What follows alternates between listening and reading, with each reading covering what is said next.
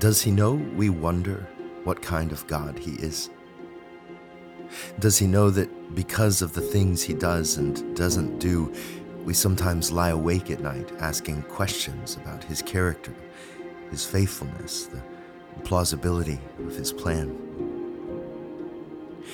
If he knows, why does he persist? This is a story about trust.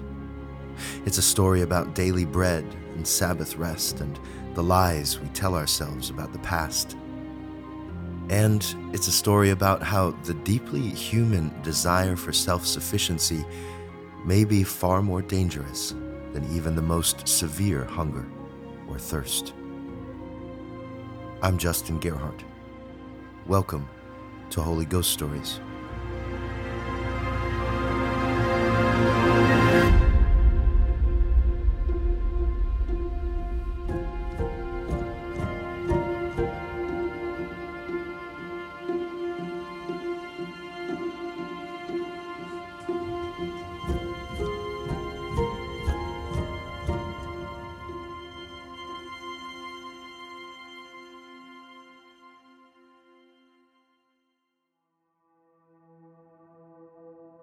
The mothers are beginning to panic.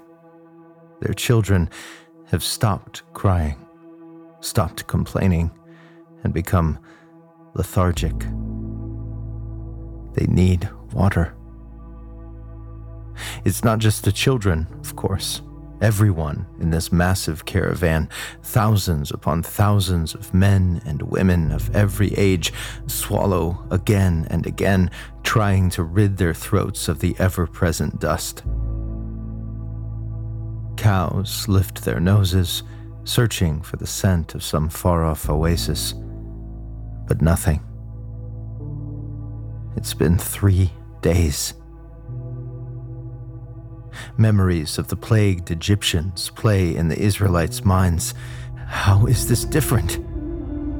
If this continues, they'll turn this wilderness into a mass grave, a valley of dry bones bleached by this merciless sun. Why did they leave? Moses breathes heavily, following the cloud and leading his people across another mile of sand. What is Yahweh doing? But then, water. Fathers break into a run, carrying their children in their arms. Grandmothers scramble towards sweet relief, their hands trembling in excitement.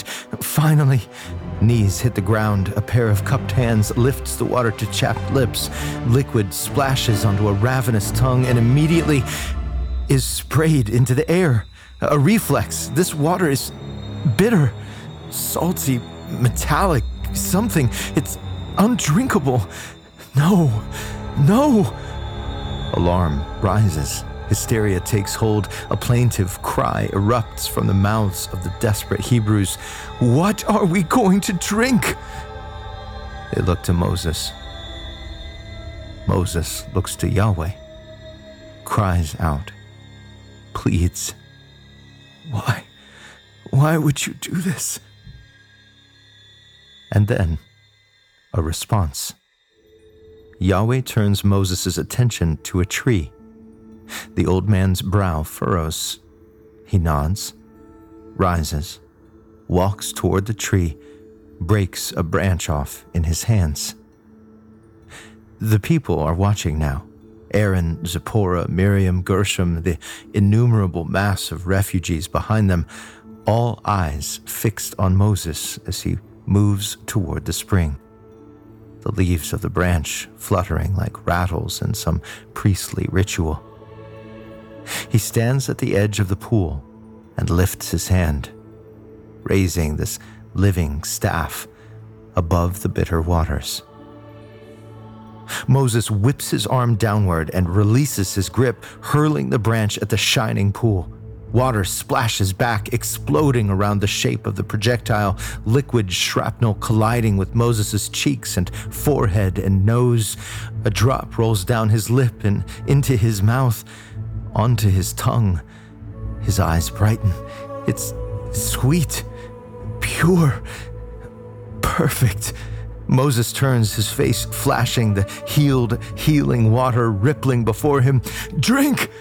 Drink! Drink!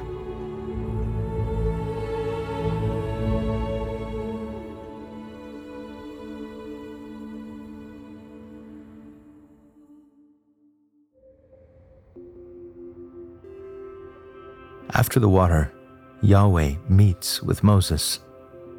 Moses thanks him, surely, for providing for them. But even as Moses speaks, does he find himself wondering why Yahweh would wait so long to do it? Surely he could have given them water on day one. Why not do that? Why let them get thirsty at all? Was he toying with them? Yahweh heard surely the things the people said when they got thirsty. They cried out for Egypt.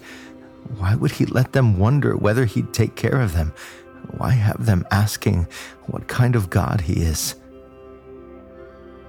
Yahweh smiles, an empathetic smile, perhaps. Sometimes answering a question before it's asked ensures that no one truly hears the answer.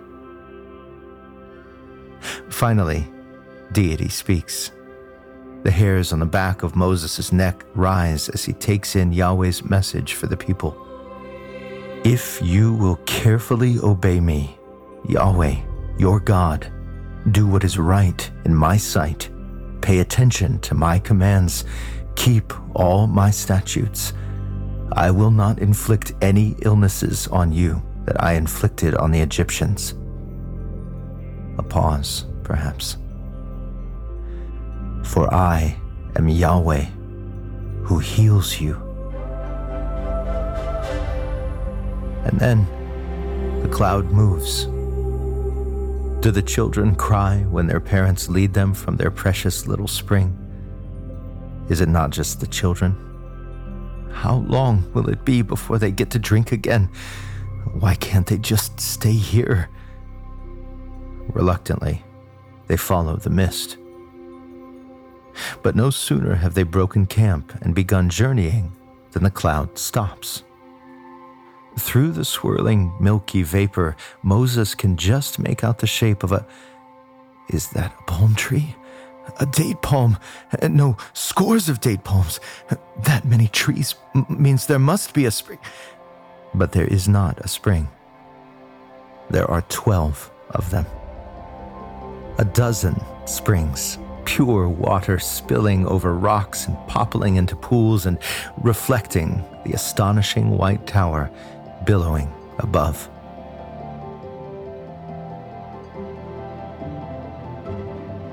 That night, the children of Abraham gather around campfires that flicker beneath the blazing column at the center of their makeshift village. Bellies fill with fruit Snatches of laughter and song rise toward the heavens like embers blown by the wind. Eventually, yawning punctuates the stories, and soon they douse the fires and join the children slumbering inside the tents, nodding off to the sound of many waters. Around midnight, perhaps, a man glances up through a gap in his tent notices one of the trees, watches the palm fronds swaying lazily. But then his gaze wanders to the center of the tree's crown. The dates are all gone.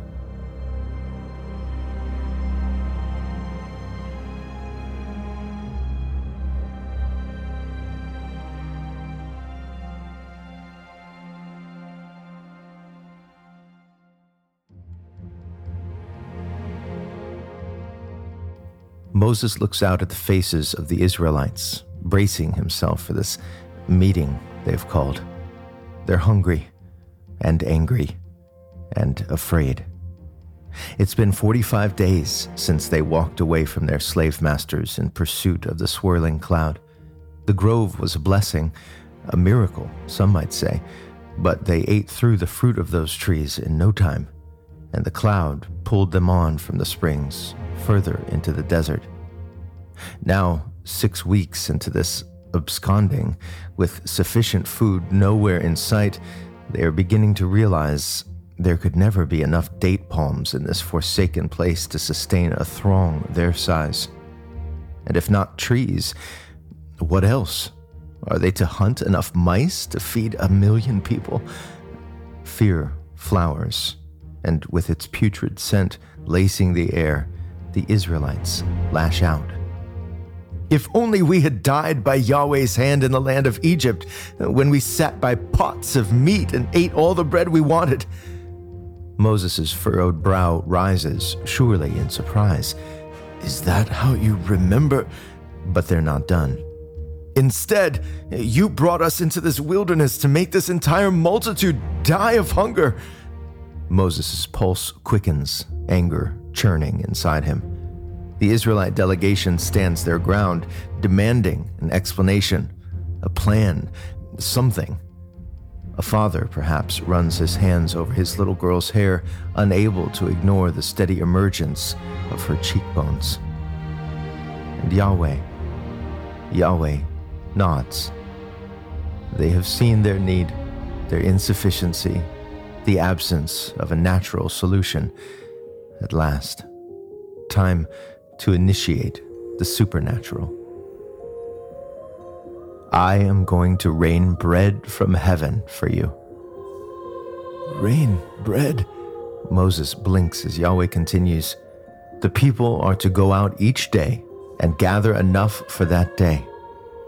Food, enough food, and every day. Yahweh smiles, but then sighs as he looks to the future. He knows their hearts, the twisted pathways of their far from Eden minds. The prospect of daily bread gives joy to the hungry, but the full, they quickly begin feeling as though enough isn't enough. This way, says Yahweh to Moses, I will test them to see whether or not they will follow my instructions. Only enough for each day.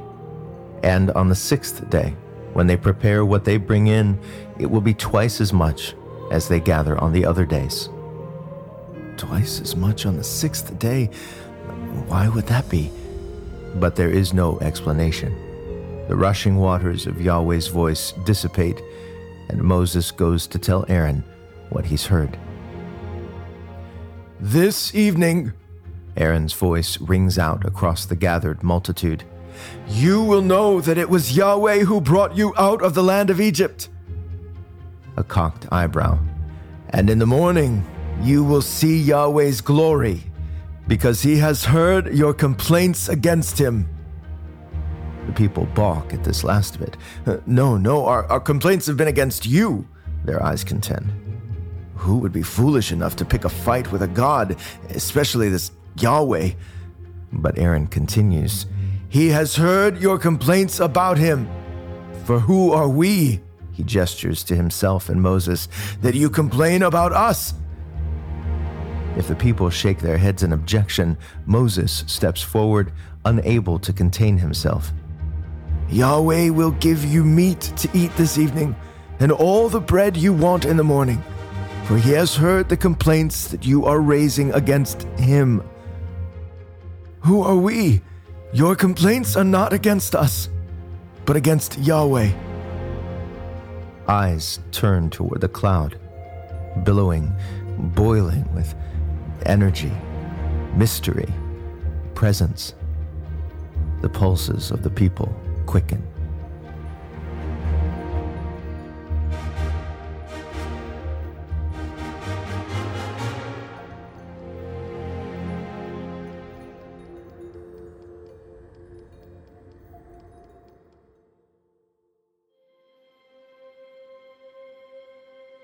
Golden hour arrives, turning the Israelite camp the color of Sinai primrose and the flowers of the Rabiel. Shelters made from Egyptian fabric stretch in every direction as far as the eye can see. Pens of livestock graze and laze. Smoke from countless fires trails toward the heavens as old women warm their hands by the burning brush.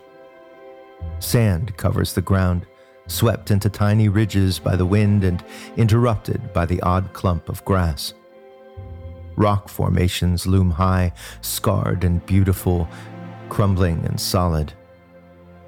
Children chase one another, darting like rose finches among the tents as parents scold and call, gathering their families into the relative safety of their textile huts. And just as the sun retires, they appear. First, wisps of dark shapes in the sky, ribboning closer and closer. Then, multiplication.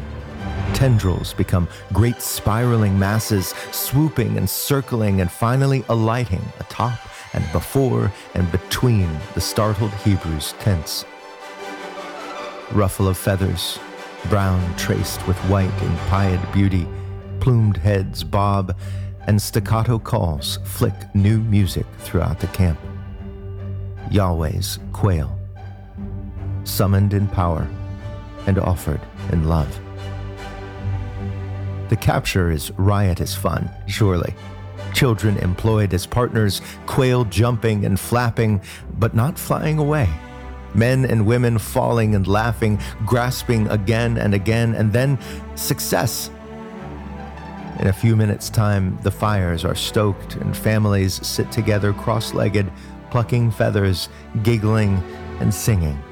Perhaps a new verse or two added to the song they wrote a few weeks ago as they stood at the edge of the sea.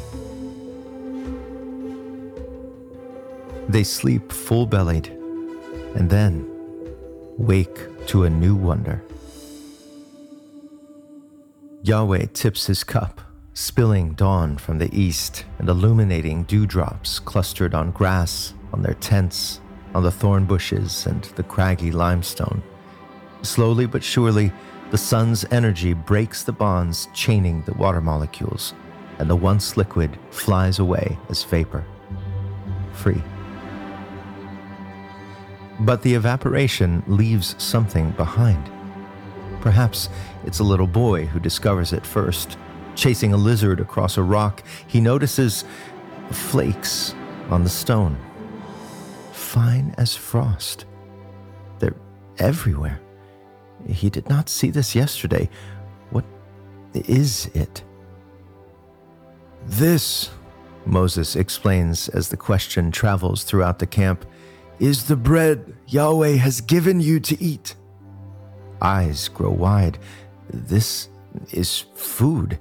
It, it's all over the place, uh, like one of the plagues in Egypt, but good. This is what Yahweh has commanded. Gather as much of it as each person needs to eat.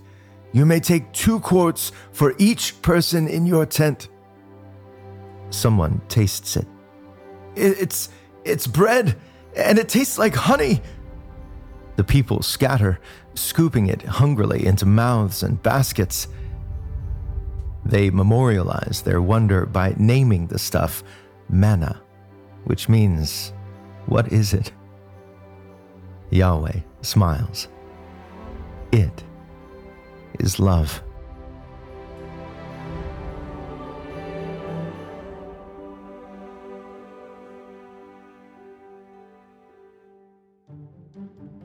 As the Hebrews make their way across the landscape, harvesting the manna, some are careful to gather only what they need for the day. Others, though, slaves to a scarcity mindset, let fear govern their gathering. Their baskets are laden with surplus. A reasonable security measure. Who knows whether Yahweh will feel as gracious tomorrow? But when they arrive back at the tent, the amount has mysteriously changed. There's only two quarts impossible. Surrender would seem the most rational course, but fallen ingenuity is persistent. A few enterprising souls find a loophole. If they can only gather two quarts, then they'll simply eat less. A miserly dinner and the uneaten manna is squirreled away. Best to ration in case of unforeseen need. But when they return to their hoarded food the next morning, it's full of worms and rot. Meanwhile, fresh manna waits outside, gifted by Yahweh. Daily bread. And where is Moses in the midst of this learning curve? Moses, incredulous at the Israelites' lack of faith, is angry. These people.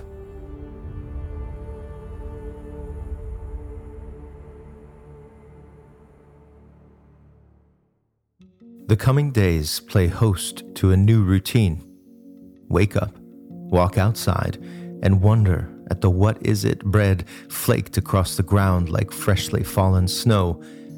Gather not too much, nor too little, and rest in the provision of the Almighty. Come mid morning, the risen sun burns off what manna is left, melting it away. And then an emergent weekly routine as well. Five days pass, and then on the sixth day, they gather twice as much food, four quarts apiece. For what reason, they still do not know. To find out, a delegation of elders goes to Moses, reports the people's obedience to this strange command, and inquires as to the reasoning behind it. Moses grins, perhaps excited to share this new rule of Yahweh's. This is what Yahweh has said Tomorrow is a day of complete rest, a holy Sabbath to Yahweh. Eyes narrow in confusion. Complete rest? What about the day's work? Scavenging for berries, mending tunics, milking the sheep, baking and boiling, and bake what you want to bake Boil what you want to boil, and set aside everything left over to be kept until morning. But the maggots, not this time. This is a Sabbath to Yahweh. And so the people obey. Friday is full of extra preparation, and the leftovers from the double portion of manna gathered that morning sit quietly inside their tents awaiting a new kind of day. When the sun rises on Saturday, it happens slowly, then quickly. One or two of the Israelites sneak out of their tents to gather manna before they're caught, but their hearts lurch at the sight of the bare ground. It's gone. How long? comes Yahweh's voice through Moses Will you refuse to keep my commands and instructions? Understand that Yahweh has given you the Sabbath. Each of you stay where you are. No one is to leave his place on the seventh day. And so, finally, they obey. Revisit the leftovers from the day before they were afraid would be rotten, still fresh. Share relieved smiles over breakfast and then, what? What do you do if you don't work? These former slaves, acclimated over the course of generations to 14 hour days of toil, scratch their heads as they process the idea of rest. Yahweh sighs at their brokenness but smiles as he ushers them into a new way of being. Welcome to a new kingdom, a place where there is always enough, a realm in which your self reliance is meant to shrivel and die, even as you flourish and thrive. This is not empire, but shalom.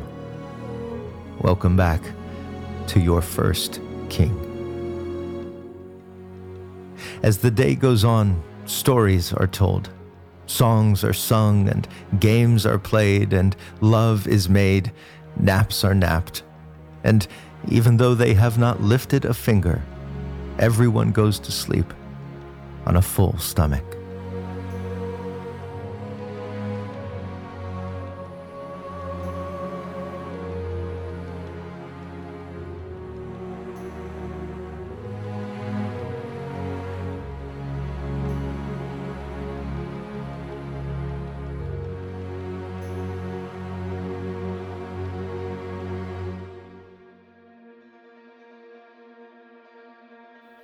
Rephidim, the latest in a string of new places to which the cloud and fire have led them. Manna in the morning, as usual, but something is wrong here. There is no spring, no river, no water at all. Not again. Why would Moses give us water to drink? A reasonable request, perhaps, but it is not a request. This is a demand, born of ingratitude and mistrust. An indictment on Moses, but it's not about Moses at all. Why are you complaining to me? Moses' head shakes, his face twisted in frustration, his hands outstretched, palms toward the heavens. Why are you testing Yahweh? But thirst is a powerful thing. They shake their own heads now, their own palms and shoulders raised in exasperation. Why did you ever bring us up from Egypt to kill us and our children and our livestock with thirst? The volume rises, and the gaggle of plaintiffs grows, the crowd doing what crowds do best at attracting a bigger crowd. Voices rise, hysteria rears its head again, just as before, but this time, did someone just grab a rock? What should I do with these people? Perhaps Moses has stolen away for a moment, or perhaps he's dropped to his knees in the midst of the growing mob. Rage and fear vie for position inside the old man. In a little while, Yahweh, they will stone me. And then, the sound of the shouting voices is suddenly eclipsed by the voice. Can Moses' heart speed up and calm down at the same time? Go on ahead of the people and take some of the elders of Israel with you. Take the staff you struck the Nile with in your hand and go. I am going to stand there in front of you on the rock at Horeb. When you hit the rock, water will come out of it, and the people will drink. Horeb. He thought this terrain looked familiar. The place where he first met this wild god. The place of fire, now promised to become a wellspring of water. Thank you, Yahweh. This God is mighty. There is no doubt as to his power. He listens too, hears Moses' prayers, but is he good? He brought them out of Egypt, yes, but then, then what? Out here in this wilderness, hunger and thirst crouching behind every rock. He brought the manna, yes, but only when they cried out for help. And then the water. Why did he wait three days and then lead them to bitter water? He did transform it.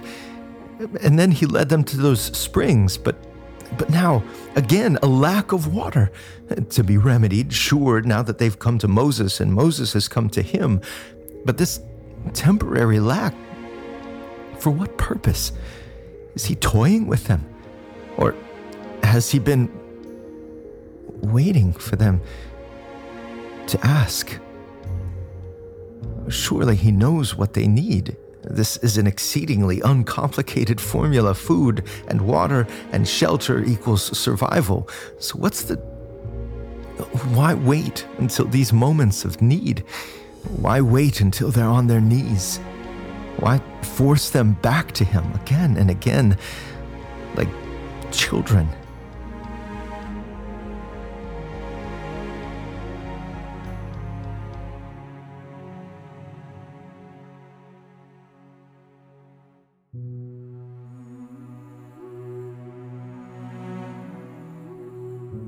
The wrinkled lines on the faces of the elders wrinkle further as Moses comes to a stop. There is no spring here, no gushing waterfall, no sign of life, just a hulking monolith, a towering expanse of granite reaching from earth to sky, or from sky to earth. The old men watch as Moses moves, staff in hand, toward a boulder a swollen protuberance of the mountain, Do they get impatient when Moses pauses, staring for a moment at a thorn bush nearby? What is he doing? Why won't he? And then Moses faces the boulder, reaches a hand up, and begins climbing. He scrambles up, maybe 10 feet or so, standing now on the rock. The elders have stopped whispering to one another, all eyes fixed on Moses. He lifts his hand, raising his staff above the stone. As he does, something changes. The air gets thicker, the sun shines brighter. Why are there goosebumps on their flesh? It's as if there is some presence looming before Moses, inhabiting the atmosphere. But their wonderings are interrupted by a blur of motion. Moses whips his arm downward, swinging the end of his staff at the dusty rock beneath him. The elders flinch, but do not look away. As soon as the staff hits the stone, it changes, cracks, and then splits wide, parted like the sea that night. And then water gushing forth from the cleft of the rock, a crystalline cataract spilling life from Horeb's wound. The dry ground and the elders' feet now soaked as they stand in the surging flow. Go, says Moses. Go and bring the people. Yahweh has given them water to drink. I will call this place Massah and Meribah, trial and quarreling. These people and their faithlessness. Is Yahweh among us or not? They ask. How could they wonder?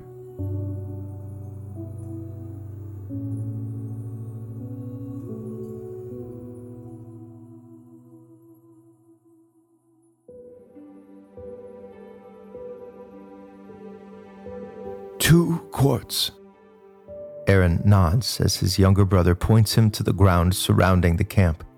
His belly still full of quail, Aaron walks out to witness a wonder. Flakes of white everywhere, adorning rocks clustered on clumps of grass, fine as frost. Moses' words ring in his ears as Aaron runs his fingers along this bread from heaven. Put two quarts of the manna in a container and then place it before Yahweh to be preserved throughout our generations. Very well, but how long can bread last? Yahweh smiles. Longer than you think. A hundred years from now, when the people of Israel look to the nations around them tempted by the apparent proximity of their idols and gods, this manna will sit inside an ark, inside the tabernacle, bearing witness to the God who came close enough to dust the ground with bread. 250 years from now, when the people demand a king like their neighbors, unsatisfied with this strange theocracy of theirs, how could an invisible God govern them? This manna will bear silent witness to how practical Yahweh's presence can be. 350 or so years from now, when King Solomon feels the pull to search for satisfaction in learning or in sex or in achievement, this manna, still fresh after all these years, resting inside the ark, inside the new temple, this manna will bear witness to the God who satisfies. They will, again and again, forget what happened here in the wilderness. But Yahweh will not stop reminding them, inviting his people to remember how he gave them everything they needed every time they asked.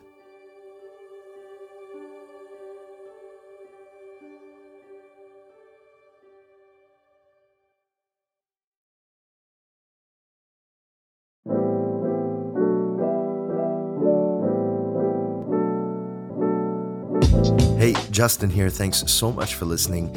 Welcome back to season four. So much work has gone on behind the scenes these last couple of months. I've been researching and writing and recording, and Kendall has been scoring like a madman. And we are so excited to be back and to be able to share the rest of the Exodus story with you. I'm also fresh off a tour of Holy Ghost Stories live shows in Ireland. Uh, maybe you can hear that in my voice. Uh, so there's been a lot going on between episodes five and six. And I want to say this to every one of you who are patrons of Holy Ghost Stories and support what's happening here month after month, even when new episodes are not being released, thank you. Your trust that fruit is being produced, even though the tree looks dormant, well, that means the world. And your generosity has enabled me to do the unglamorous behind the scenes work that is an essential but inevitable prelude uh, to every episode release. Same goes to those of you who've given one time contributions to the production of this season. Kendall and I could not be more grateful to be able to do this work and share these stories with the world. I'm sending an email out in the next day or two with some great stuff about this episode, uh, including why I say the word hands exactly seven times, and some things I discovered during my time at a Bedouin camp in the Sinai wilderness prepping for this season. I'll also include some photos from the Holy Ghost Stories Ireland tour and a bit about what we've experienced on that. Uh, if you're not signed up, you are missing out. You really should jump in. You can sign up for free at holyghoststories.org or in the show notes of this episode. Uh, speaking of this episode, it was made possible by the extraordinary generosity of Dale and Rita Brown. Thank you both. Your desire to enable great kingdom storytelling is a beautiful thing. Thanks too to every one of the incredible patrons of this show and to our kings and queens of patronage, the Raconteurs David, John, and Teresa, Daniel, Deborah, Terry, Rachel, Travis, Steve, Sam, Daniel, Shannon, Kara, Dawn, Catherine, Jean Paul, Brenda, Tiffany, Sarah Beth, Stephanie, Cheyenne, Helen, Debbie, Scott and Susan, Elizabeth, Rick, Derek, Jeff, Maddie, Jody, John, Ricky, Brandy, Mark, Kimmy, Steve, Patrick, Liz, Stevens, Terry, Nelwyn, Julie, Aaron, Jamie, Stephen, Bill and Trina, Jessica, Ken, Alyssa Sloan, and Jamie. You guys are bread from heaven. If you want to join these folks, just Google Patreon Holy Ghost Stories. There's a link in the show notes. Episode 7 drops in two weeks, and I think you're going to love it. Until next time.